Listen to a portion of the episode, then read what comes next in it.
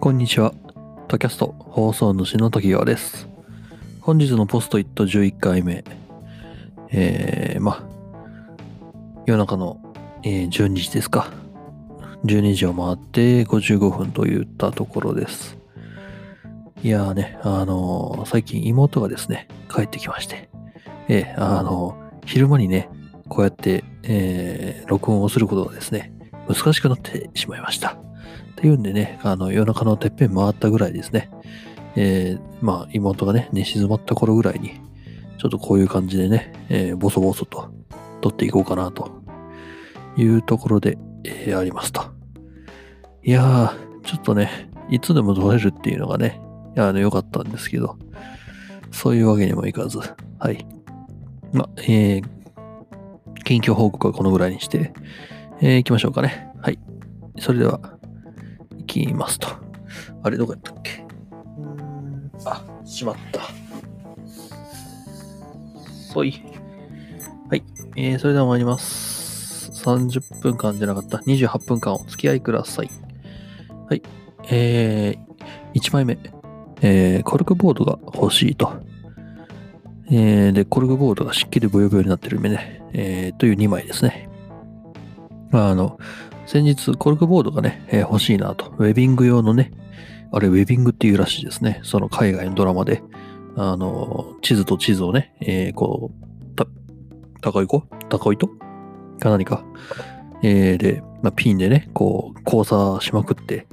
で、交差する一点、ここがね、次の、えー犯行現場だ、みたいな。えーそういうのをね、えーウェビングというらしいです。で、僕もね、えーやってみようかなと思って、あの、ただね、その、こう、1メーターかけ1メーターみたいな、ちょっと大きいコルクボードがね、売ってないんですよ。周りに。ね、しかも、まあ、売ってたとしてもですね、それをね、こう、どっかしらから、まあ、買買うわけじゃないですか。こう、ホームセンターとかね、もしあればですよ。で、買って、それを持って帰る、まあ、家まで、えーこの自分の部屋まで持ってくる、えーちょっと、当てというか、そういうものがないのでですね、どうしようかななんて考えていたところですね、まあ、100均、まあ、えーよくが僕がよく使っているキャンドゥさんにですね、あの、120かけ、違うな、あれはなんだ、30かけ40かな？の、えーまあ、すごいね、3ミリぐらいの薄っぺらいんですけど、コルクボードの、まあ、シートがあったのでですね、それをですね、まあ、大量買いしまして、で、えーうちにね、えー 90×90 の、まあ、えー多孔ボーボ多孔ボードっていうんですかね。こう一時入りましたよね。こう、なんかこう、穴がブツブツって開いてて、で、その穴にこう、いろんなものをね、フックで引っ掛けるみたいな、えーそういう、まあ、DIY ですか。そういうのに流行ったボードがあったので、そこにもコルクボードをね、えーベタベタっとね、全面的に貼り付けて、で、ちょっとね、えーウェビングのできるコルクボードの、の、それっぽいね、形にでもなればいいなと思ってやってみたんですよ。うん。で、結果、結果ですね、あの、当初っていうか作った当初は良かったんですよね。その、ウェビングすると、まあ、ピンで刺したりしたね、えーいろんなことができたわけですけれども、あの、数週間経つとですね、あの、コルクボードさんがですね、あの、なんか肥大化するというか、あの、面積が増えたのがですね、あの、そのコルクボードを貼り付けているのは両面テープで僕貼り付けていたわけです。あの、ブヨンブヨンになってですね、こう真ん中が浮いちゃうんですよね。こう、なん、なんて表現すればいいんだろうな。こうまあ、表面がね、最初の方は、まあ、ビシッとこう、まあ、ちゃんと僕自身も貼りましたから、えー浮くことはなかったんですけど、途中からですね、そのコルクボードが膨張してですね、あの、端と端でしか止めてなかったもんですから、真ん中があの浮くんですよ。だからすごい波打ったね、えーボードが完成してしまいましてですね。ちょっとね、反省すべき点だったなというふうに、えー思っています。まあね、使えなくはないんですよね。その僕自身のこの日々のね、ポストイットっていうものを一面に、壁一面に貼るときに、えーそのコルクボード、まあ、ブヨンブヨンですけど、あの、ポストイットを貼るには、まあ、申し分ないのでですね、こう、ベタベタベタっと貼って、で、写真というか、まあ、ポストイットのアプリケーションに取り込むときに使っています。うん。まあね、その1枚やっぱ100円、100均ですから、そのコルクボード1枚100円かかるんですよね。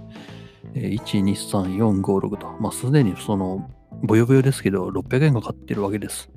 あの、引くに引けないんですね。これね。うーん、あの、1メーターかけ1メーターぐらいのでっかいボードがあればね、欲しかったんですけどね。うん、ちょっと残念です。はい、次。えー、次。えー、なんだ？マイスタキャスト、本日のポストイット、ネタの叩き台。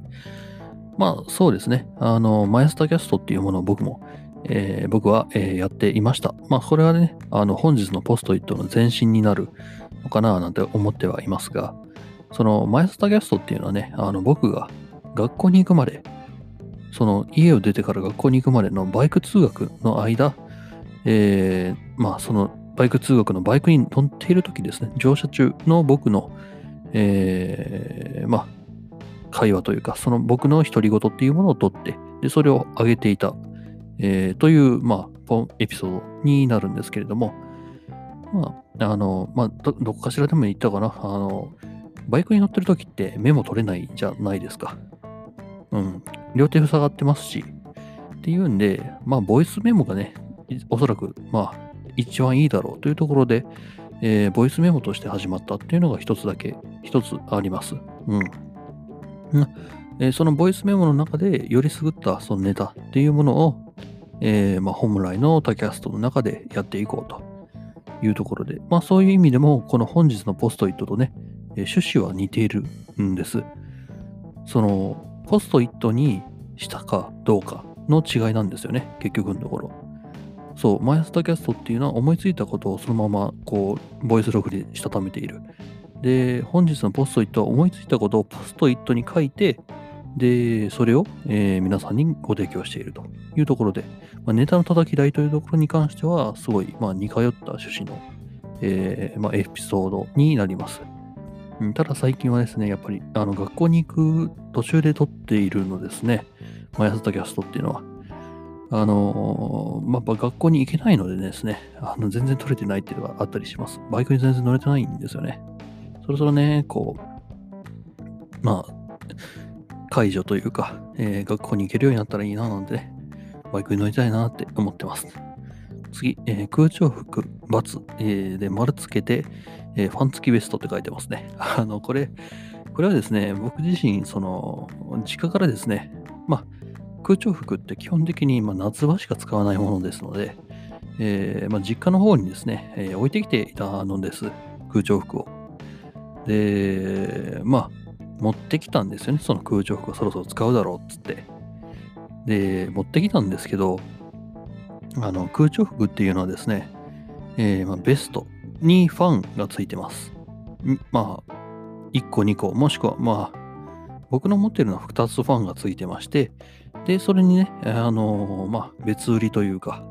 えー、別体式のね、モバイルバッテリーというものがあって、で、これが、これがね、重要なんですけど、そのバッテリーとファンっていうのはまた別で繋がないといけない。まあ、その専用の線があるんですね。うん。あの、僕はね、それをね、実家に忘れてきていたみたいでですね。はい。あの、空調服として使えないんですよね。あのそうなんです。だから、先ほどの丸ファン付きベストって言ったのはですね、えー、ファン付きベスト、かっこ動くとは言ってないみたいな、そういうお話になってきてしまうんですよ。これね、僕のね、まあ、ボンミスというか、おっちょこちょいがちょっと出ちゃったところですよね。勘弁してほしいね。あの、やっぱ暑いんですよね。でもまあ、6月から、でも6月からっつってもね、なんか東京とか向こうの方はもう30度超えしちゃったっていうようなね、お話を伺っておりますから、もうそろそろま使うだろうというふうなところですね。はい、次。えー、人徳が欲しい。これね。あのー、まあ、これはね、ポッドキャスト全体に、僕のポッドキャスト全体におけるところなんですけど、まあそもそも僕自身人徳っていうかね、えー、ない、ないんですよね。こう、何かしらカリスマめいたものっていうのは全然なくて。で、まあ、まあ、まあ、ない、ないからこそのこのポッドキャストのね、えー、リスナー数という風になってきてしまうんですかね。うん。まあ、人徳って、まあ実際なんだろうななんてね、考えることもあるんですけども、あの、まあ、経験だったり、場数だったりするんじゃないかなって。うん。で、僕自身、その、友達だったり、その後輩だったりっていうのがね、いた経験ってすごい少ないんですよ。もうほんと高校生になってぐらいからですね、そういう存在ができたのって。ですんで、こう、他のね、あの、なんだろうな、あの、幸せな生活って言ったらあれだけど、まあ、あの、一般的なね、その生活をされてきた方々と比べたらね、僕ってやっぱそこら辺のコミュニケーション能力っていうのはね、あの、まあ、一歩二歩、ももしくは三歩ほど遅れてしまうっていうのがあるんですよ。で、それがですね、やっぱ人徳とかそういうこう、なんだろうな、人に慕われるところ、慕われるというか、あの人とね、親しむというところ、親しくなるというところに関係してくるんじゃないかな、なんてね、えー、思ったりします。うん。っていうのが前置きで、実は普通にあの、ポッドキャストのリスナーが欲しいっていう そうなんですよね。こう、よくこう、始めたらすごい勢いでこう、リスナー数が増えて、1週間でこう、100人、200人、300人突破しましたなんてね、ポッドキャスターさんいらっしゃるじゃないですか。時折見るんですよ。で、ああいうのって何かしらこう、カリスマめいた何かしらがあるんじゃないかとかね。そのエピソードがすごいその人だけのエピソードだったとかね、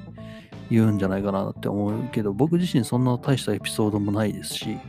こう、人に慕われてるっていうこともないですので、うん、なんかこう、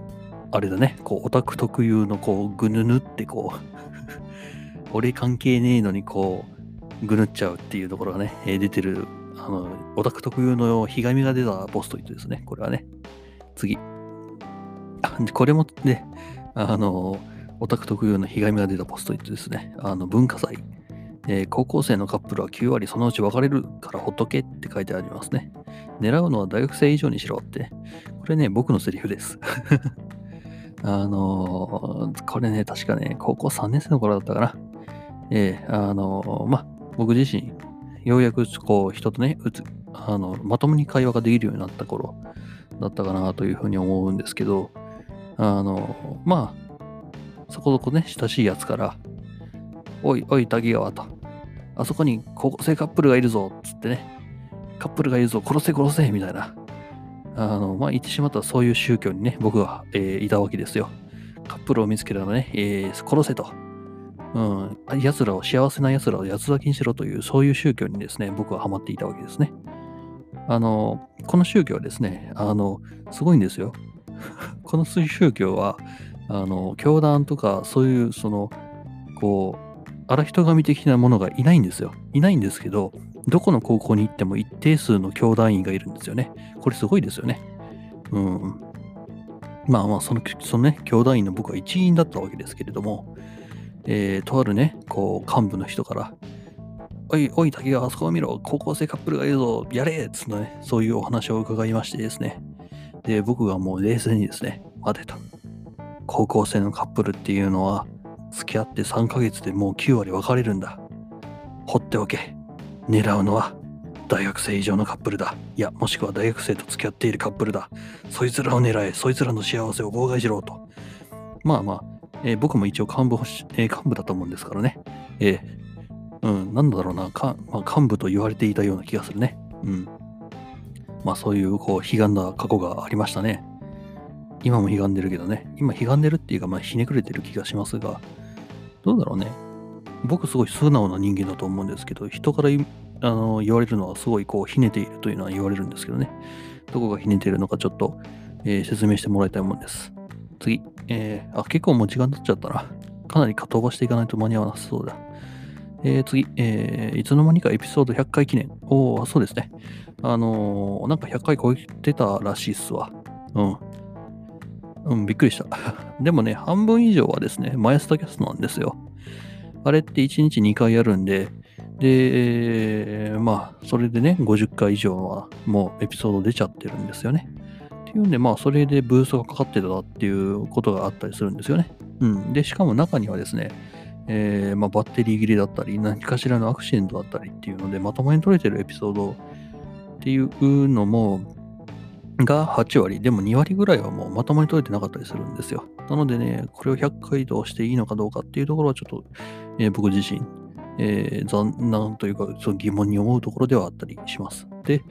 えー、まあね、あの、よく比較されるんですけど、YouTube のコンテンツ、YouTube というコンテンツがあるじゃないですか。で、あの、やっぱりその YouTuber の方っていうのはね、もう日々日々こう新しいエピソードを出してらっしゃるわけですよね。で、YouTube の100エピソードってまだまだ駆け出しなんですよ。はい。これからこう知られていくかなぐらいの。もう本当にあの登録者数10人ぐらいなんじゃないですかね。まあ、ものによるとは思いますが。というのでね、まあ、そことね、照らし合わせると、あの、やはり僕自身、まだまだ 100, 100, 100回目、100エピソード目っていうのは、えー、駆け出しというか、うん、まだまだこう、成長のね、余地があるんじゃないかなって思ってます。で、今のところ、まあ、えー、500エピソードを目指してね、えー、行くんですけど、まあ、とりあえずまず200エピソードでね、うん。まあ、えー、卒業までには200エピソードほど、えー、やって、で、卒業したいなっていうふうに思ってます。できればね、このサポートトークだったり何だったり、まあ、本日のポストイットだったり、マイスタキャストっていうのは残念ながら許す譲ることはできないんですけど、いくつかこう、チャンネルというか、エピソードの群っていうのはね、後輩が、ポッドキャストやりたいよっていうんだったら譲って、こう、受け継いでいくものができればいいななんてね、いうのも一個考えてたもんですから、はい、あの、サポートトークっていうのはね、そういう、あの、うちの研究室って受け継ぐっていう、何かしらね、こう、あの、技術じゃないですけど、受け受け継ぐっていうね、思想って薄いんですよ。うん。あの、先輩からね、何かしらっていうわけじゃなくて、自分の力で、こう、解決していく。自分の力を使って、えー、問題を解いていく。っていうのがですね、すごい色濃く残っているので、そうなんですよね。なんか、受け継ぐっていう文化、文明っていうのがなかったりする。で、僕自身、それは、あの、全然構わないと思うんですけど、ちょっとね、あの、どそれに一石投じてみたくて、サポートトークっていうのを始めたっていうのがあったりします。うん、その受け継ぐっていうもの、やっぱりこの進歩っていうのはね、受け継いでこそだと僕は思うんですよ。勝手にね。っていうんで、まあ、その受け継ぐべき何かっていうものができればいいな。僕の代で一つだけでもいいから何かしら受け継いでほしいなと思って始めたっていうのがあったりします。何の話だっけ？まえー、そういうんでね、僕のこのチャンネル、ポッドキャストの中からね、いくつか、欲しいもんでもね、持って行って、かっぱらっていってもらったらね、嬉しいね。次、えー、リスンノート乗ったよって、あ、乗りましたね。えっ、ー、とね、リスンノートっていう、まあ、ポッドキャストの検索アプリというか、検索サービスがあります。かなり有名なものなんですけど、えー、今までね、僕乗らなかったんですよ。なぜか。あの、教授はすごいめちゃくちゃ早く乗ったんですけど、えー、僕はね、最近というか、まあ、この前、ついこの前に乗りました。いやー、嬉しかったですね。うん。もともと、その乗らないっていうんで、そのリスンノートっていうのに、ノーツか、に乗るのがすごい、あの、目標だったんですね。その100エピソードをやるっていうのと、リスンノーツに乗るっていうのが、えー、まあ、駆け出しというか、その、初心者の、まあ、一歩目だろうと思ってやってたんですよ。で、現在それをね、あの、あのまあ、その、そういう、まあ、目標を達成したので、次はね、どうしようかななんて今は考えています。次。えー、コーチング、アドバイスをしない相談手法。これね、僕自身ちょっと気になってるものではあったりするんですよ。そのサポートトークとかでね、えー、使おうかなって考えています。あの、やっぱり今までのサポートトークというか、僕たちのね、えー、教えるっていうのはアドバイスをして、こうすればいいよ、ああすればいいよ、どうしたらいいよっていうのはね、そう、こうすればいいよ、いいよ、いいよってね、いうのを、えー、僕たちはね、投げかけてるっていうのが常だったわけですよ。でも、それをしない相談手法っていうのがね、コーチングっていうものがあると。うん。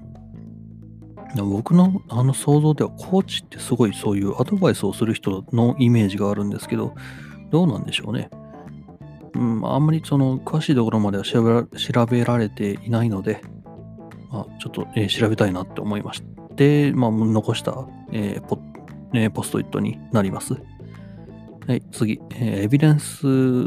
ベースと。あ、これね、科学的根拠に基づくって意味なんですけど、前回のエビデンスとピラミッドでしたっけ？っていうのがあって、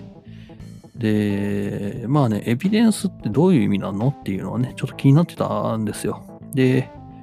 ま、エビデンス自体っていうのは、あの根拠だったり、その論、論、その論文のね、根拠だったり、うんぬんだっていうのね、そういう意味があるんですけど、まあ、一番こう、なんだろうな、まあメイン、メインというか、そういう意味では科学的根拠。だから、まあ、言ってしまった逆に言ってしまったら信用度になるんですかね。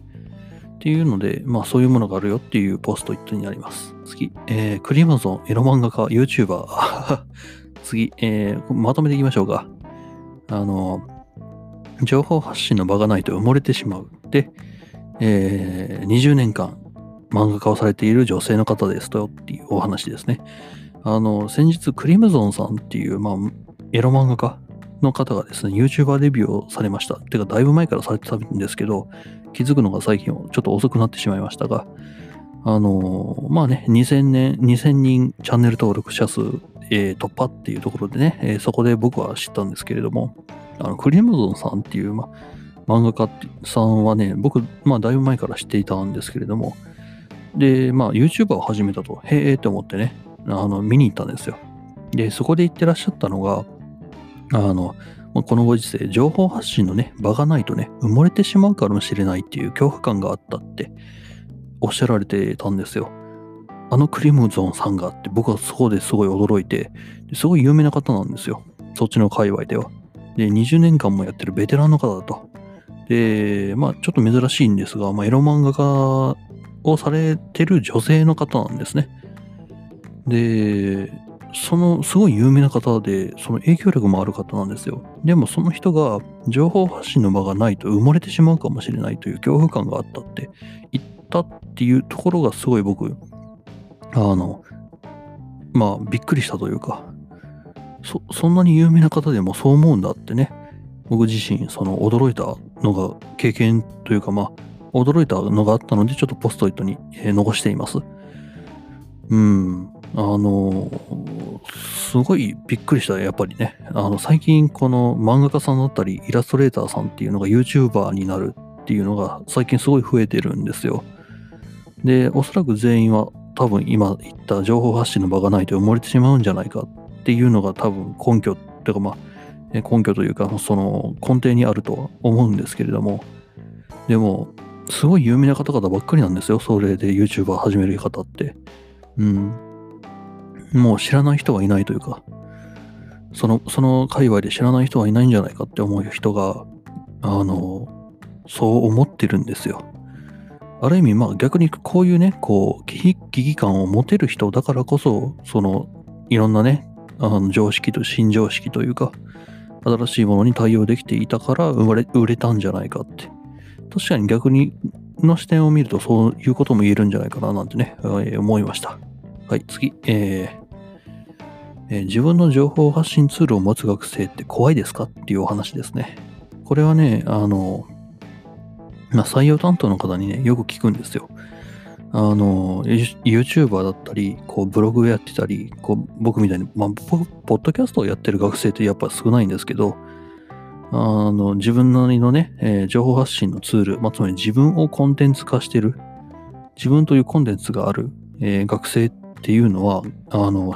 会社に入れた時って怖いですかっていうお話をされる、するんですね。まあ大体はぐらかされてしまうんですけど、その、どうなんでしょうか。これを聞いてらっしゃる方、まあ知ってる方はいらっしゃるかちょっとわかんないですけど、うん。やっぱりね、その、まあ、会社のね、ちゃんと業務の中の内容をね、ベラベラ喋るってことは多分、多分ない、多分っていうか、まあ、ほぼほぼ絶対ないと思うんですよ。ただ、こう、会社の宣伝、自分のいる会社の宣伝をしたりっていうのはね、ある意味こう、勝手に宣伝してくれるわけじゃないですか。うん、っていうので、あの、メリットもね、あると思うんですよ。ただ、やっぱりその、例えばね、ブラック企業だったりするとですね、内部告発が簡単にできてしまうとかさ、そういうのがあるからちょっと怖がられてるのかななんてね、思ったりしました。うん。まあ、逆にね、これで自分のコンテンツを持ってますよって言った瞬間に、あ、この子やめようってこの子やばいからやめよってなる会社はちょっとやばい会社なんじゃないかなって僕自身はそういう踏み絵としても使えるんじゃないかと踏んでいます。踏み絵だけに。すいません、失礼しました。はい、次。えー これはね、触れていいかわかんないんだ。あのーまあ、とあるね、あの、僕の家の近くにある、あの、会社さんのね、あの、看板のロゴなんですけど、あの、まあ、完璧に某スター・ウォーズをね、あの、パチったロゴなんですよ。大丈夫かなこれって思ってね。うん、あの、まあ、後でね、スター・ウォーズのモノホンの方とね、ちょっと比較してみようと思ってスケッチ撮ったんですけど、うん、まあ、ダメでしょうね、これね。まあ下下町のね、ちょっとちっちゃい会社だから許されるんじゃないかな、なんてね。うん、でもね、あそこ怒ったら怖いんじゃないかな。まあ、あんまり触れるのやめときしましょうか。はい、次。えー、うまくいかないから改図、えー、違うな。これは次のページだな。えー、スマホ三脚。あ、買いました。はい。あのー、スマホ三脚がね、売り切れてるんですよ。うん、なびっくりしました。あの、やっぱりこう皆さん、えー、リモートワークだったり、リモート飲み会だったりっていうのをね、スマートフォンでやられる方が多いという感じなのか、えー、100均に行くとですね、スマホ三脚がね、全部売り切れています。うん。あのー、やっぱり意外でした。はい。これが売り切れるのかっていうところでね、まあまあまあ、理解はしましたが、すごいよね、あれね。びっくりしちゃいました。もう本当にね、あの店員さんに聞いてもね、在庫ないんですって。うん、まあ、そのうち回復するとは思うんですけどね。はい、次。あ、LSD と PTMD か。これ僕が一番最初に、こう、教授とね、あの、喧嘩したというか、あ喧嘩じゃないな、まあ、議論をして、卒検にするかどうだとこうだみたいなんで騒いでた、えー、卒検の内容ですね。うん。まあ、これは詳しくはね、確かどっかでやったと思うんで、そちらの方、えー、聞いていただければななんて思うんですけど、そう、あの、一番最初にね、こう、ああだこうだ、そうでない、こうでないみたいなね、議論をして、で、2週間ぐらいね、頑張って作ったんですよ。で、これでこういうメリットがあって、こんな感じにすると、こうでこうで、ああでそうで、で、これが、こういう問題解決できるんじゃないか、ドーンつって、ホワイトボードに2週間かけて考えてネタをバッて書いたら、その2週間の間でね、その教授とね、協議したんですよ。ああでもない、こうでない、つって。で、欠点の部分をね、洗いざらいして、ああしてこうしてそうしてっつってね、そう、教授と一緒にね、議論してやってたんですよ、2週間。で、2週間目の最後に、こうだっつってね、その結果というか、その、まとめをね、ホワイトボードにバーンって出した瞬間にですね、あの、教授がね、あの、ふんぞり返りながら、あ、それタスクシュートやなって言ってね、あの、もうすでにあの世の中にあるんで、ボーツみたいな おい、マジかよって思いながらね、うせやんって思いながらこう、え？っつってね。うん。で、まあ、タスク、そこでね、タスクシュートっていうものをね、えー、学んだんですよね。だからこそ、ある意味、えー、自分がし作った理想のシステムがタスクシュートだったわけですよ。うん。あれはびっくりしたね。ま、逆に言ってしまったらですね、とまあ、今もね、使ってるけど、タスクシュートっていうのはすごい素晴らしいシステムだと。もう自分はね、あの、折り込み済みで分かってしまっているのでですね、もう手放せなくなっちゃったっていうのがね、あったりします。何の話だっけ？次。えー、URL 間違い。えー、俺のせいにされてないが、これはね、あんまり、えー、掘るとね、えー、まずい話題なんでね、また別で、あの、まとめて話したいと思います。うん、あの、しかもですね、結構ね、時間がね、差し迫ったというか、あの、もう28分ぐらい経っちゃってる。はい。というわけでですね、今回はですね、半分ぐらいしか紹介できなかったな。うーん、どうしよう。まあ、そのうちね、こう、全然できなかったやつをまとめて、えー、紹介しようと思うので、その時にまた、えー、まとめてやろうとは思っています。はい。えー、というわけでですね、えー、お送りしました、前里キャストじゃなかった、えー、本日のポストイット11回目。えー、まあどうでしたでしょうか？お楽しみいただけたでしょうか？うん、まあ、えー、まあこのね、本日のポストイット11で出したネタについていろいろと議論をね、えー、していただけると、僕としてもすごい嬉しいです。はい。えー、まあ、いつものごとく最後の挨拶になりますが、えー、Twitter、タンブラやってます。はい。えー、アンカーのね、えー、僕のこれをやっているアンカーの紹介文に、えー、僕の Twitter、そしてタンブラの URL が載っていますので、できれば、えー、フォロー、そしてご登録の方をよろしくお願いします。えーこのね、ポスト、ポッドキャストの方もね、えーよければサブスクリプションよろしくお願いしますと。で、まあ本日のポストイットだったり、マイスタキャストだったり、ほぼもう毎日更新をしている予定ですので、